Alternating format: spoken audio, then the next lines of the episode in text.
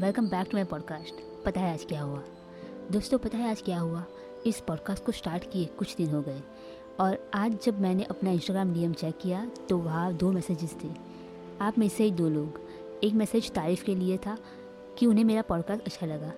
जबकि दूसरा मैसेज में लिखा था कि उन्हें यकीन नहीं हो रहा था कि आ, मैं एक फ़ोटोग्राफ़र राइटर और यूट्यूबर हूँ। तो उन्होंने कहा कि नेक्स्ट पॉडकास्ट वो एम पे बनाओ। एक्चुअली मुझे वो आइडिया अच्छा लगा। तो आज का जो पॉडकास्ट है, वो है, वो एम आई पर। मेरा नाम निकिता खानविलकर है। मैं सूरत सिटी में रहती हूँ, जो गुजरात में है। तो मेरा जन्म सूरत में हुआ। शायद आपको मेरी सरनेम से पता लग गया होगा कि अब मैं गुजराती नहीं हूँ। तो गाइज़ मैं मराठी हूँ, लेकिन मैं बहुत अच्छी गुजराती बोल लेती हूँ। मेरा जन्म यहाँ हुआ, मेरी जो पढ़ाई है, वो भी गुजराती मीडियम में ही हुई। तो मुझे गुजराती बहुत अच्छी आती है। और मेरे जो दोस्त थे स्कूल में, वो लोग भी पढ़ाने लगा पाते थे कि मैं गुजराती नहीं हूँ, मैं मराठी हूँ, क्योंकि मेरी गुजराती इतनी अच्छी थी। और स्कूल में तो कोई पूछता ही नहीं है ना कि आप गुजराती हो या नहीं। तो जब स्कूल ख़त्म हुई, तब मेरे उसको पता चला, तुम गुजराती नहीं हो।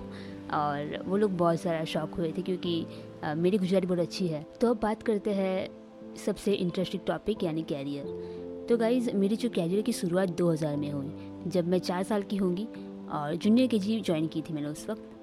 उसके बाद स्कूल में एडमिशन मैंने टोटल चार स्कूल बदली.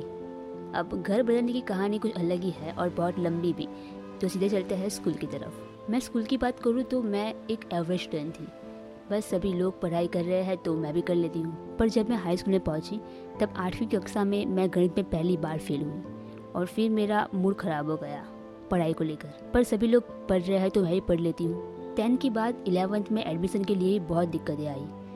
ट्वेल्थ पास करने के बाद कॉलेज के तीन साल कहाँ निकल गए कुछ पता ही नहीं चला।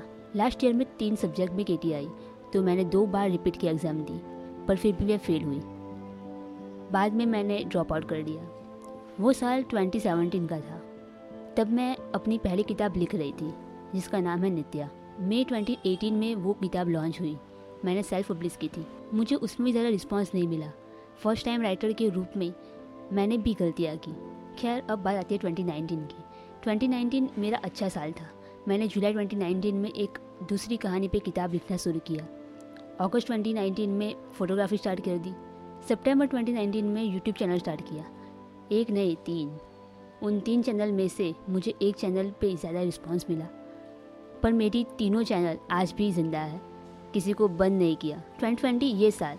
ये साल बाकियों की तरह मेरा बहुत ख़राब था। पैसा कितना इम्पोर्टेंट होता है और अपने ही बुरे वक्त में काम आते हैं। ये दोनों बातों पे यकीन आ गया।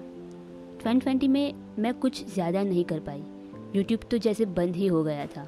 हाँ कुछ लोगों ने 2020 में ही चैनल स्टार्ट करके बहुत ज़्यादा ग्रो किया, पर मेरा समय उल्टा चल रहा था तो मैं अपलोड नहीं कर पाई। लेकिन मैंने 2020 में ज़िंदगी का सबक सीख लिया, लेकिन मैं गलत थी। 2021 बाकी था। अब 2021 में मैंने जो किताब 2019 में स्टार्ट की थी, वो लिख रही हूँ।